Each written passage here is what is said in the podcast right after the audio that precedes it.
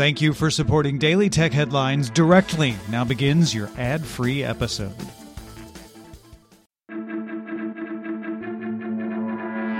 These are the Daily Tech Headlines for Monday, March 29th, 2021.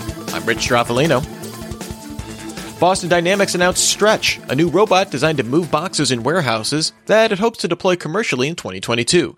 Stretch has a square mobile base on wheels that uses a robotic arm with a suction pad array that can move boxes up to 50 pounds and can be operated plugged in or up to 8 hours on battery.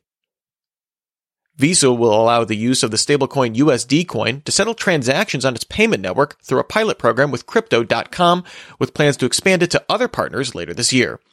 USD coin is pegged to the US dollar and uses the Ethereum blockchain for transactions. Aerialink, a communications company that helps route text messages, announced that the major US carriers will no longer be supporting SMS or MMS text enabling on their respective wireless numbers to prevent hackers being able to easily reroute a target's text. This comes after a security researcher was able to reroute text messages of a motherboard reporter using a $16 service and then break into a number of online accounts, including Postmates, WhatsApp, and Bumble. Stanford scientists Andrew Fire and Massa Shoura published the mRNA sequence of the Moderna COVID-19 vaccine to GitHub, which the researchers say is needed to differentiate it from other RNAs in analyzing future biomedical datasets.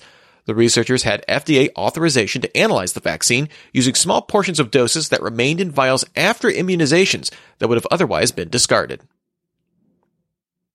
A study by Stanford University found that the Apple Watch Series 3 can determine a user's frailty, a metric used to evaluate functional mobility and exercise capacity using at-home six-minute walking tests. The Apple Watch was able to accurately assess frailty with a sensitivity of 90% and specificity of 85% when supervised in a clinical setting.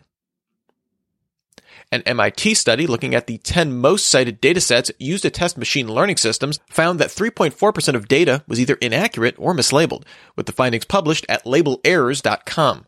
Google's QuickDraw test set, which includes user submitted doodles, had the most errors, representing about 10% of the dataset. OpenAI announced the AI text generator GPT-3 is being used in over 300 different apps and generated 4.5 billion words per day. Companies still need to apply to access GPT-3's general API, with Microsoft signing an exclusive deal last year for unique access to GPT-3's underlying code.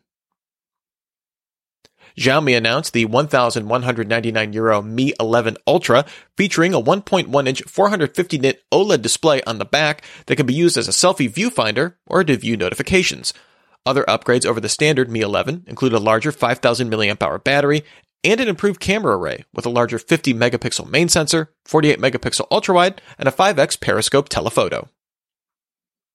Over the weekend, two malicious commits to add a backdoor were published to the official PHP Git repository, meant to look like a minor typo correction that appeared to be signed by PHP maintainers Rasmus Lerdorf and Nikita Popov. Popov said the commits were reverted as part of a post-commit code review, with the project planning to decommission its own Git server and moving to GitHub permanently to avoid the issue again. IBM launched the first developer certification for programming quantum computers. The IBM Quantum Developer Certification will focus on the open source Qiskit SDK and is the first of a series of planned quantum certifications.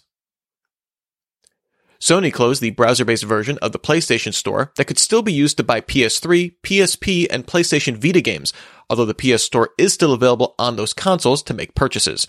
Sony updated the browser-based PlayStation Store last year to only list PS4 and PS5 games, but region-specific links had allowed access to that older version. And finally, the Leitz Photographica auction house will list a prototype Leica camera designed by Jony Ive and designer Marc Newson for auction in June, with a starting bid of 100,000 euros. This prototype was created during the development of the one-off Leica M for Red camera, sold at a charity auction in 2013 for $1.8 million. Remember, for more discussion of the tech news of the day, subscribe to Daily Tech News Show at dailytechnewsshow.com. You can find show notes there and links to all these headlines there as well. Thanks for listening. We'll talk to you next time. And from all of us here at Daily Tech Headlines, remember, have a super sparkly day.